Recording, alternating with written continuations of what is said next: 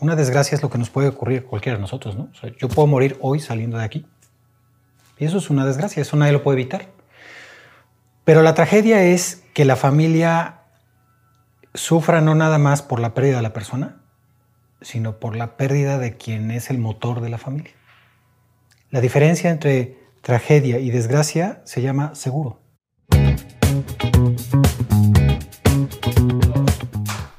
¿Cómo están? Eh, les mando un cordial saludo. Eh, espero se encuentren todos muy bien. Tenemos el día de hoy un invitadazo. Antes de presentarlo, quisiera yo invitarlos a que sigan nuestras páginas que van a estar presentándose eh, aquí abajito para que nos sigan en nuestras cuentas de TikTok, Instagram, Facebook y para que den seguimiento al contenido de valor que les estamos aportando.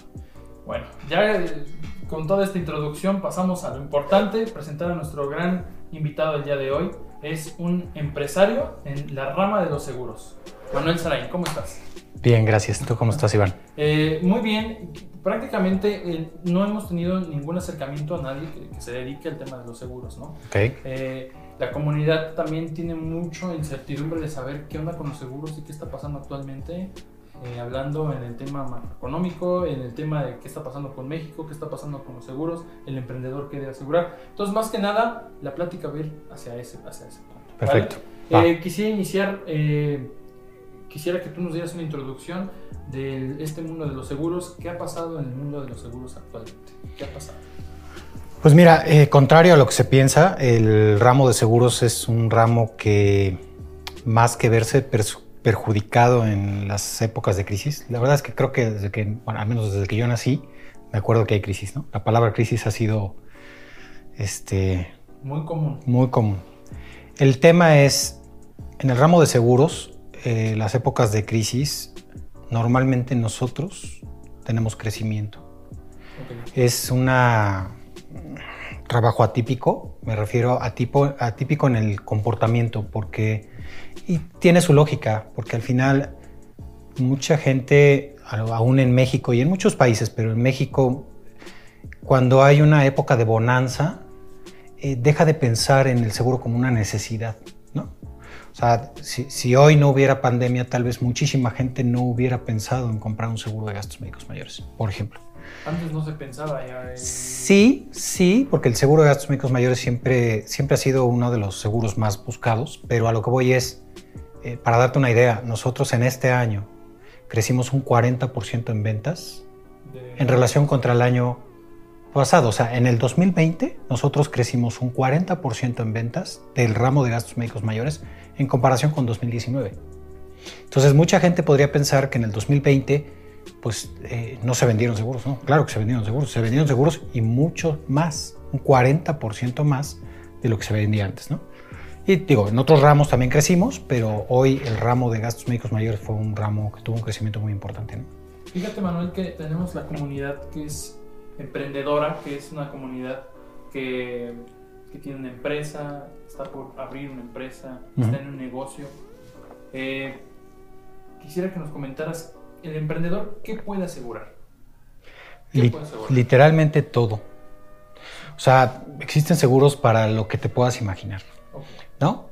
Eh, claro, hay seguros que son eh, seguros de, alta necesidad. Yo, yo considero que hay, así como hay una pirámide de Maslow, ¿no? Hay una, pirámide de aseguramiento. Entonces, esa pirámide de aseguramiento empieza por lo más básico, ¿no? Oye, el seguro del auto, el seguro de la casa, el seguro de, que tengas un testamento. Digo, hay mucha gente que tiene todo menos un testamento, por ejemplo. Y yo lo considero como parte de tus seguros. Aunque no es un seguro como tal, pero el testamento debiera de existir. Este, y, hay ciertos seguros, por ejemplo, el seguro de gastos médicos mayores es absolutamente necesario y forma parte de la base de la pirámide. Y de ahí vas creciendo a los seguros de empresa, a los seguros de hombre clave, seguros de técnicos o dirigentes, seguros deducibles de impuestos, seguros de retiro, seguros de inversión, ¿no? Que son la parte alta de la pirámide, pero que están más enfocados ya, ya cuando la persona ya no tiene que cubrir esa necesidad básica de seguros, eh, lo que hace es invertir, lo que hace es eh, generar más recursos por medio del seguro. El seguro también sirve para generar ahorro, para generar inversión, y poca gente lo sabe, ¿no? Acabas de mencionar una pirámide. Si tú tuvieras la, pirámide, la tenemos aquí enfrente. La pirámide tiene cuatro secciones. En la sección base ¿qué pondrías? Y así nos vamos con las cuatro secciones. Eh, básico, seguro del auto, seguro de gastos médicos mayores, seguro de la casa habitación, seguro de este yo considero que esos son los básicos, ¿no? esos son los básicos. De ahí yo me iría al seguro de educación, por ejemplo. El seguro de educación para tus hijos, ¿no? Este, el seguro de retiro. Muchas personas, yo te puedo decir que no más del 5% de la población tiene garantizado un retiro digno. Sí, no, totalmente. Y, y, no más del 5% tiene garantizado no depender de alguien más para su retiro. Y eso es catastrófico. O sea, es una cifra, digo, hablo de México, ¿no? Este, la verdad es que dejar a la suerte tu retiro es una apuesta muy... Muy fuerte, muy grave. Muy, muy fuerte, ¿no? Eh, ¿Es real que el emprendedor genere, o sea, ya hablando en temas, por ejemplo, si yo me quisiera dedicar y meterme a esta industria, eh, el emprendedor podría capitalizarse metiéndose en el negocio de los seguros? Claro. Yo no, yo no conozco una... Te lo digo, yo llevo 26 años, poquito más de 26 años trabajando en, seguros, siempre con la misma compañía. Y es para la única compañía que trabajo. Y no tengo pensado trabajar con otra. El punto es, en 26 años yo he visto muchísimas más historias de éxito que de fracaso dentro de seguros. Y he visto muchas más historias de éxito de personas con hambre de, de de crecer económicamente y de crecer en una carrera que está enfocada en el servicio. La verdad es que los niveles de ingreso que yo he podido observar de las personas que verdaderamente quieren hacer empresa con nosotros son bastante superiores al promedio del mercado laboral. Y hablando como me imagino que en la trayectoria que tienes debe existir alguna historia de terror de algún patrón de alguien que, que por no haber asegurado o por haber asegurado mal, pasó algo y está pagando los platos No sé si pudieras platicarnos una historia. Sí, claro. Mira, historias de horror hay muchas, así como historias de, de éxito, ¿no? Para mí una historia de horror es, por ejemplo, la persona que tenía en la mente contratar su seguro de gastos médicos, dos seguros de educación para sus hijos, se reunió con su asesor de seguros, llenaron las solicitudes de seguros, y le pidió unos días al asesor de seguros para platicarlo con su esposa. Tres días después la persona fallece, la balearon en un retén de la policía. Este, no sabemos el motivo. Eh, al final pareciera ser que no hizo alto, o sea, no vio que le ordenaron el alto y parece que hubo ahí un problema. Falleció. Y esas solicitudes, por haberse quedado en el escritorio del cliente, no cumplieron con su objetivo. Si esos, si esos documentos hubieran llegado a poder de la compañía, hubieran estado en manos de la compañía, aunque no hubieran recibido un solo centavo de pago, no hubiera, nosotros hubiéramos tenido obligación de pago del seguro de vida de dos seguros, o sea, hubiéramos pagado dos sumas aseguradas, el, del fallecimiento y las, la educación de dos niñas sin haber recibido un centavo a cambio. Esa para mí fue una gran enseñanza. No me ocurrió a mí, le ocurrió a alguien que trabaja conmigo. Y la verdad es que la diferencia entre... Yo, yo, lo, yo lo menciono así. Para mí hay dos palabras que hacen la diferencia. Eso fue una desgracia. ¿Sí? Pero que se convirtió en tragedia, porque al final una desgracia es lo que nos puede ocurrir cualquiera de nosotros, ¿no? yo puedo morir hoy saliendo de aquí. Y eso es una desgracia, eso nadie lo puede evitar. Pero la tragedia es que la familia sufra no nada más por la pérdida de la persona, sino por la pérdida de quien es el motor de la familia. Eso sí es una, es una tragedia. Y la diferencia se llama seguro. La diferencia entre tragedia y desgracia se llama seguro. Seguro de vida, seguro de gastos médicos, seguro de auto, el que quieras. El seguro de la casa. Digo, sé de personas que por encender una chimenea en Navidad, vuela una chispita, cae en el árbol, el árbol se incendia y se pierde toda la casa. Y no tenían un seguro de casa habitación. Son, eh, parecen son historias de horror, como tú lo dices. Yo utilizo ese mismo lenguaje con toda la gente que trabaja con nosotros que son más de 120 personas que trabajan con nosotros, yo lo que les digo es que esas historias de horror lo que hacen es que la gente se, se identifique con las posibilidades. La posibilidad de faltar hoy, de invalidarte hoy, de enfermarte hoy, hoy más que nunca, este, de perder lo que tienes hoy, pues es factible, o sea, es la ley de Morphy. Si puede pasar, va a pasar en algún momento. Totalmente. Eh,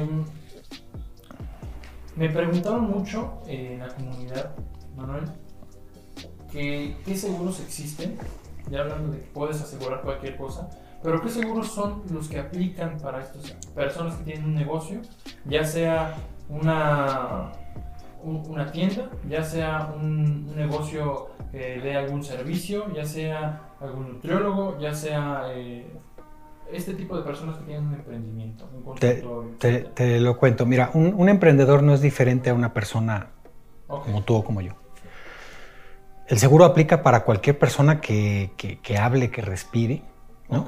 ¿Por qué? Porque todos tenemos un auto, todos tenemos una casa, todos tenemos un trabajo que hay que cuidar, todos tenemos este, metas o planes a futuro.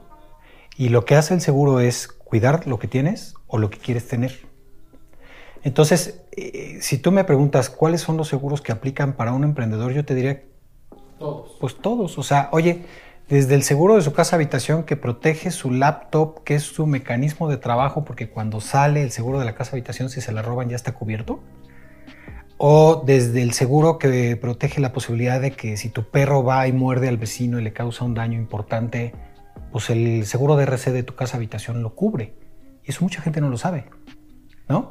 Este, o eh, pues el que estés protegido tú con una póliza de gastos médicos o una póliza de vida. ¿Por qué? Porque si algo te pasa a ti, el primer afectado eres tú, pero los que vienen atrás son tu familia y tu negocio.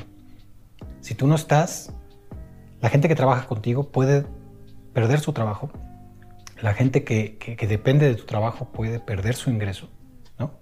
Y ahí es donde yo insisto en que nosotros como aseguradores lo, hay cosas que podemos hacer y cosas que no podemos hacer. Lo que sí podemos hacer, no podemos evitar que una persona muera o que se enferme. Lo que sí podemos evitar es la pérdida económica. Dicen que cuando una persona muere, mueren dos. La persona y su ingreso. Si la persona muere, muere su ingreso. Yo por la persona no puedo hacer mucho, pero por el ingreso que él tenía, sí puedo hacer mucho y puedo garantizar que ese ingreso se quede aquí para su familia, para su negocio y para lo que él requiera. Ok. Eh, hablando, si en algún, momento alguien quisiera, dice, yo quiero poner una agencia de seguros o quiero dedicarme a, este, a esta industria, ¿cuál sería el proceso para empezarse a meter? Primero que nos contacten. Primero que se contacten. Sí, porque digo, mira, yo en los 26 años que llevo trabajando en la, en la compañía, mi trabajo ha sido ese, reclutamiento, selección, capacitación y desarrollo de agentes de seguros. Entonces, eh, yo ahí lo, que les digo es, primero acérquense con gente que tenga, pues que ya tenga un poquito de historia en el, negocio. Segundo, que se dejen guiar. Trabajar en seguros de inicio no genera una inversión importante. Realmente tu inversión es tu tiempo para capacitarte porque es un área muy extensa, demasiado extensa. Eh, te puede llevar toda una vida a conocer todo lo que tiene que ver con seguros. Este, pero si te dejas guiar, si te dejas eh, manejar correctamente, puedes llegar a, una empresa y a un negocio propio, ¿sí? porque yo lo que les ofrezco es que en un mediano largo plazo puedan tener un despacho propio de seguros que les dé que se comporte como una empresa de seguros, o sea, que tengan, puedan tener su propia estructura administrativa, que puedan tener su, una cartera fuerte, integral, de seguros de daños, de seguros de vida, de seguros de gastos médicos, de seguros de autos, de flotillas, que permita que ese negocio, que, si se hace correctamente, puede ser un negocio que dure generaciones.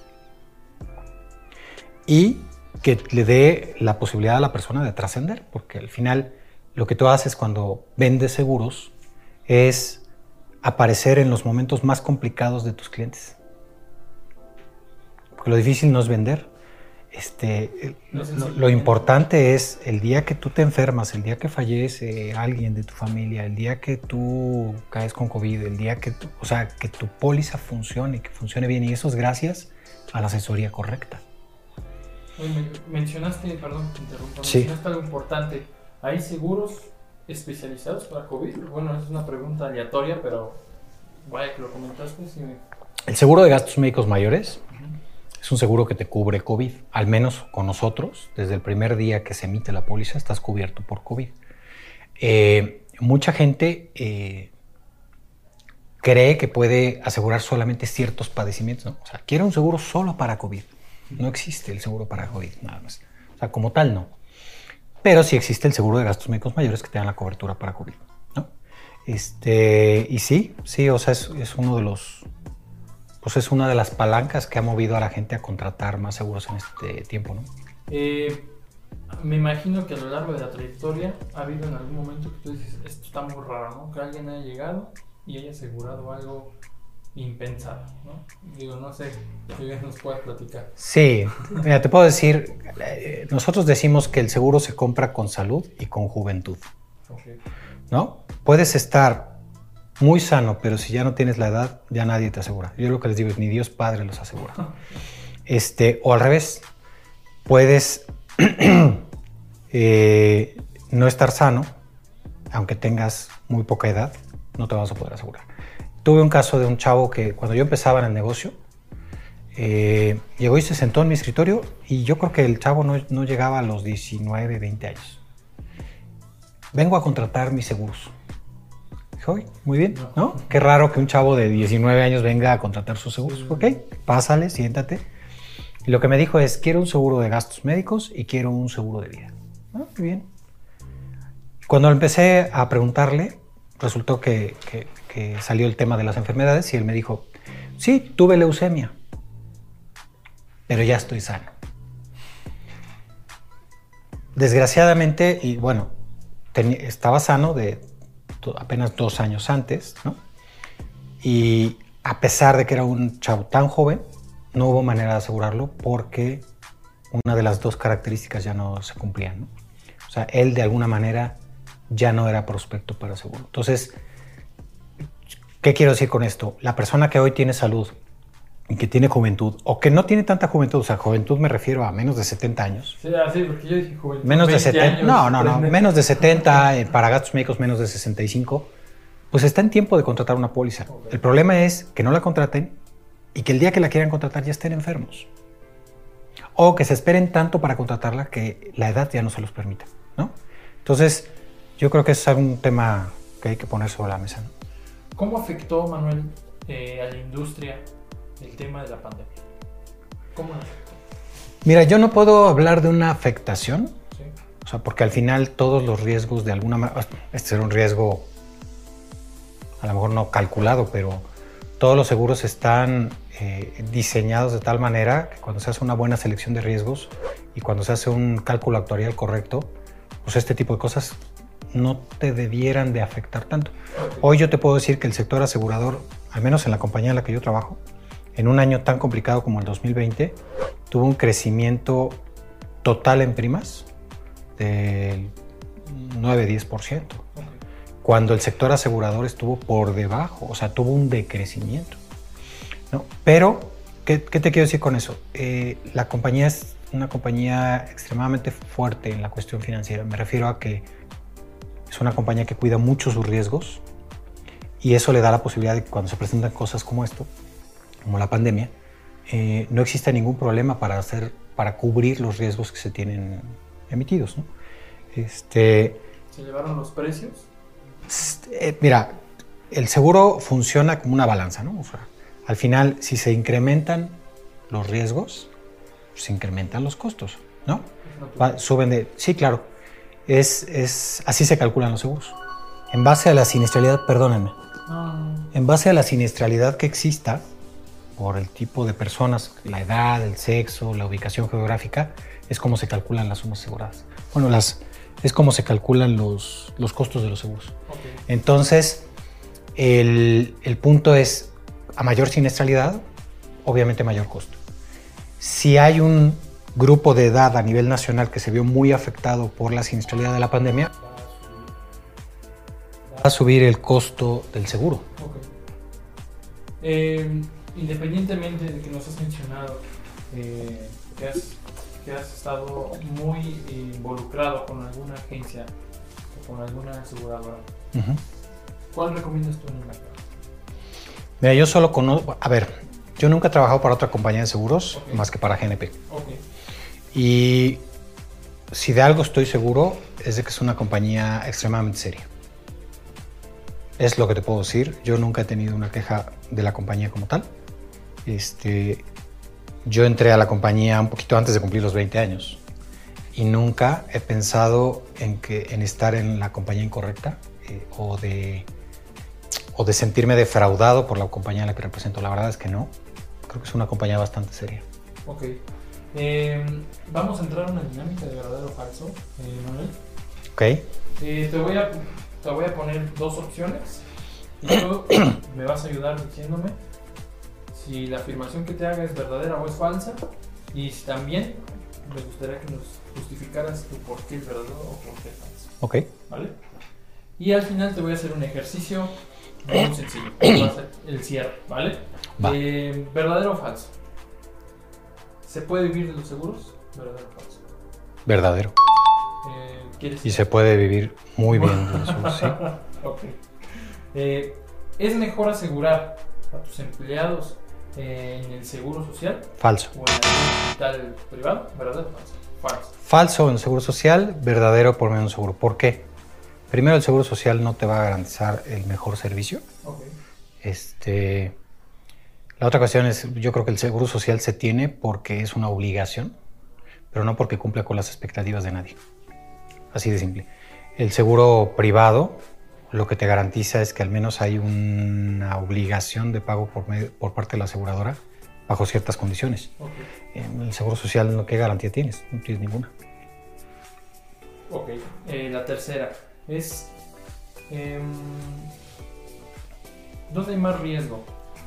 ¿Contratando eh, al- al- algún seguro con alguna aseguradora de, de índole privada? ¿O vamos a lo mismo con el seguro social? Mira, eh, te, te voy a dar la respuesta nada más de esta forma. GNP, la compañía a la que, con la que yo trabajo, la que yo represento, está cumpliendo 120 años casi de existir. Hay países que no han llegado a cumplir esa edad. Ok. Países, ¿no? La Unión Soviética, como Unión Soviética, no llegó al siglo. Ok. Eh, a GNP le tocó vivir la revolución, le tocó vivir el terremoto del 85, le tocó vivir huracanes, le tocó vivir todo lo que gustes. ahora COVID. COVID. Y ahí está. Eso de lo que te habla es de fortaleza y de, de- de- de- de una eh, compañía mexicana perfectamente estable y, y- y que, digo, afortunadamente estamos catalogada como la empresa más fuerte del mercado asegurador. ¿no? Entonces, pues sí, siempre va a ser con una aseguradora mejor. La siguiente es esta. Como emprendedor es viable capitalizarme vendiendo seguros, ¿verdadero o falso? Verdadero. Por- Verdadero. Por lo que me habías comentado de... Sí, mira, te voy a dar el caso. Nosotros hemos visto personas que han llegado al negocio, literal, tal vez sin muchas oportunidades, que hoy son verdaderos empresarios del seguro. Eh, personas que hoy a lo mejor tienen carteras de 2.500, 3.500 clientes, que formaron a lo largo de 20, 25 años. ¿no? Empresas de 3.000 clientes, ¿no? y que estén formadas a lo mejor con un capital extremadamente limitado en un inicio y que hoy cuenten con toda una infraestructura y que cuenten con todo un aparato administrativo que le da servicio a esas 3.000, 4.000 clientes. O sea, depende del tamaño y la antigüedad del despacho, pero eh, siento que es una actividad muy, muy, primero muy loable y primero y también muy rentable, porque te pagan bien por hacer el bien, ¿no? Eh, yo creo que hoy si lo pones en el mercado laboral, eh, lo que un asesor de seguros puede hacer económicamente y la cuestión de la formación de su propio negocio la verdad es que es una buena oportunidad. Y más cuando es un negocio fuerte en el sentido de que aún con pandemia tienes la posibilidad de seguir creciendo económicamente. 40%, ¿no? Como habéis comentado. Eh, sí, digo, 40% en el ramo de gastos médicos mayores, pero, pero nada más ese. O sea, además, digo, la gente cuando hay crisis se preocupa por proteger lo que no ha protegido. Entonces, eso quiere decir que también se, se aseguraron más vehículos, se aseguraron más casas, se aseguraron más, este, más personas contra el fallecimiento, contra la invalidez. O sea, es, es, es, es un es un negocio y es una eh, actividad que te permite eh, no nada más el crecimiento económico, sino la estabilidad económica. Oye, Manuel, quiero hacer un paréntesis en esta dinámica y preguntarte qué capital es, que tú puedes decir, con este capital puedo iniciar una aseguradora. ¿Cuál sería un capital mínimo? Te voy a decir cuál es tu capital mínimo. Una buena, una buena iPad, un buen teléfono inteligente, que todo el mundo lo tiene. Este, tiempo para capacitarte, ganas para capacitarte, ¿sí? ganas de ser, de dejar de ser empleado. O sea, yo, las personas a las que invito al negocio son personas que ya no quieren trabajar como empleados, que no quieren recibir un salario y que lo que quieren es poner la primera piedra de su negocio. Eso es lo que, lo que, lo que yo, yo los invito a, a estas personas a que por fin den el brinco de ser empleados a ser empresarios. Eso es lo que nosotros tratamos de hacer y es a lo que nos hemos dedicado los últimos años. Ok. ¿El emprendedor necesita un seguro para dar Todos necesitan seguros. o el emprendedor o la persona necesita un seguro. Quien sea. Cualquier persona que tú veas caminando en la calle necesita algún tipo de seguro. Esa es otra de las ventajas. O sea, materia, gente a la que puedas hacerle llegar servicios, no te va a hacer falta, porque mucha gente lo requiere. Lo que hace falta es cultura. Si hubiera cultura, habría más gente segura. Claro. Y quisiera... Cultura de seguros, quiero aclarar. ¿eh? Cultura de seguros, sí, totalmente. Y tú vas, Manuel, a un viaje de negocios, etcétera, vas solito en un avión. Y el avión empieza a fallar, ¿no? Y necesitas aventarte con un paracaídas. El paracaídas este, hay dos paracaídas. Un paracaídas ahí tiene. Eh, un paracaídas es marca GNP y el otro es marca el que quieras. Con cuentavientos. Ya sabes cuál es. Sí, era muy lógica la respuesta. Así es. Sí, mira, a ver, más de la mitad de mi vida yo he estado aquí en GNP. O sea, ¿qué te puedo decir? Por lo mismo, más por lo mismo, sí, por lo mismo. ¿Por qué? Porque Primero es una compañía este, muy cálida, ¿no? Cosa que ya en muchas empresas no se ve. Este, y la otra es que es una compañía que siempre está buscando el crecimiento. Siempre, siempre, siempre. Y es padre estar en una compañía que siempre quiere mejorar. Eh, Manuel, con esto terminamos y ya sería la última pregunta englobando todo lo que hemos platicado ahorita. ¿Algún mensaje que le quieras dar a nuestra comunidad, a la gente que nos ve, como te comenté hace ratito, la gente que está emprendiendo, que quiere poner un negocio, que tiene uno, que está por quebrar su negocio, ¿qué mensaje de manera global Manuel Sarín le da a estas personas? Bueno, eh, eh, si, si el mensaje va dirigido a emprendedores, yo les diría, piensen en una posibilidad para emprender en el ramo de seguros, primero. Segundo, como clientes, o sea, como usuarios del seguro, yo lo que les diría es que piensen en función de ¿Por qué la industria automotriz le puso seguros, más bien, cinturones de seguridad a los vehículos? ¿No? Muchas gente me dicen, oye, es que yo no sé si el seguro me va a ser, me, va a ser útil. Yo lo que les diría es, el seguro está hecho para lo mismo que los cinturones de seguridad. Tú y yo no sabemos qué día vamos a tener un accidente, qué día nos vamos a invalidar, qué día nos vamos a enfermar, y tampoco qué día vamos a chocar. ¿No? Entonces, si yo te dijera, oye, hoy vas a chocar, ¿te pondrías el seguro? ¿Tu cinturón de seguridad? Obviamente. ¿no? Pero no lo sabes. Hasta casco. Hasta casco y todo te pondrías. Ok. Mucha gente anda por la vida sin cinturón de seguridad. y entienda ese cinturón de seguridad por los seguros que necesita para que su familia esté bien. Es una cuestión de responsabilidad. no es nada más que te protejas tú, sino los que tienes atrás. Eh, y a los que puedes dañar alrededor. Muchas familias se han acabado, literalmente se han acabado, porque alguien no contrató un seguro a estos médicos. Y tienen que deshacerse de todos, de todo su patrimonio, para entonces poder hacerle frente a ese gasto. así te lo digo porque es real. Entonces, yo lo que les diría es, el cinturón de seguridad tiene que estar puesto todo el tiempo, porque nadie te va a avisar cuándo te va a tocar, cuándo, cuándo te vas a enfermar, cuándo te vas a accidentar, cuándo se puede dar una invalidez. Entonces, es como un paracaídas, ¿no? Al final, el día que lo necesitas, quisieras que abrieran. Eso es lo que, lo que es un seguro. O sea, en palabras llanas, sencillas. Y la verdad es que el seguro está ayuda a generar dinero donde no lo hay. Te voy a dar un ejemplo. Por una pequeña aportación, tú puedes salvar lo que te costó a lo mejor 20 años de trabajo. O 30 años de trabajo. ¿Sí? A eso me refiero con que ayuda a generar dinero donde no lo hay. Si yo hoy te dijera, oye Iván, hoy se quemó tu casa, hoy tienes otros 4 millones de pesos para reconstruir tu casa, ¿no? Pero si hubieras pagado 4 mil pesos por un seguro de casa habitación, mañana tienes una chequera con 4 millones de pesos para levantar tu casa nuevamente.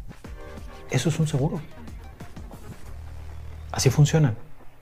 Entonces, yo lo que, lo que diría es, eh, eh, dentro del plan de desarrollo de cualquier empresa, no importa el tamaño de emprendedor que seas, tiene que haber un apartado de seguros. Debes de tener un paracaídas. Como emprendedor del tamaño que seas. Ok. Y ahorita se me quisiera preguntarte esto por, por último. Tú, a, tu visión, a tu perspectiva, ¿qué cambiaría? Eh, ¿Qué cambiarías en la sociedad para cambiar esa cultura acerca de los seguros? ¿Qué es lo que hace falta para que esta sociedad empiece a tomar en serio este tema? Mucha gente que trabaja en el negocio de seguros. O sea, que trabajen más en esto, sin sí, sí, sí, Mira, te lo puedo decir. Hay, algún compañero de, trabajo que, que, dice que esto es como un apostolado, ¿no? en donde lo que tú estás haciendo es hacerle llegar el beneficio del seguro a la, a la gente. La gente no lo conoce. Muchas personas tienen ideas erróneas de lo que es un seguro. Muchos piensan que es caro, que solamente es para cierto tipo de personas, que solamente funciona bajo ciertas condiciones. Es, una cuestión cultural y es una cuestión de falta de información. Entonces, ¿cómo, ¿cómo podríamos hacer que eso cambie? Pues que muchos más emprendedores se dediquen al negocio de seguros. ¿Por qué?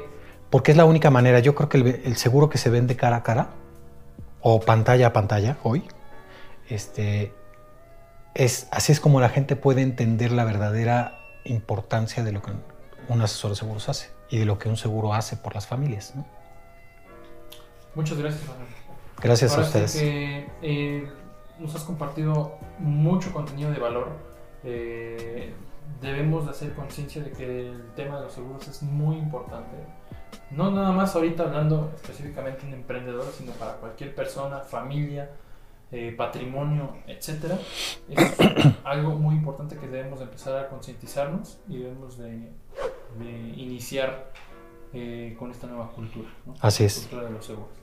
Manuel, te agradezco mucho que nos hayas acompañado, que después de ahí de bastante tiempo hayas estado, que nos hayan dado los tiempos y que estés aquí con nosotros. Y pues muchas gracias. Te agradezco a nombre de toda la familia. No sé si te ibas a decir algo. No, no, agradecer. Pues digo, al final, este la posibilidad de poder llegar a mucha gente que en algún momento pueda requerir de lo que nosotros hacemos o de lo que nosotros ayudamos a hacer. Este, encantados de la vida de poder atenderlos. Muchas gracias, Manuel. gracias, Iván. Nos vemos este, la próxima. Recuerden seguir nuestras redes sociales y también recuerden seguir. Vamos a subir aquí tus redes también aquí para, que, para que te puedan contactar. ¿Vale? Nos vemos en la próxima. Cuídense mucho y ya lo saben, asegúrense, ¿no? Asegúrense. Así es. Sale, ahí nos vemos. Gracias, Iván.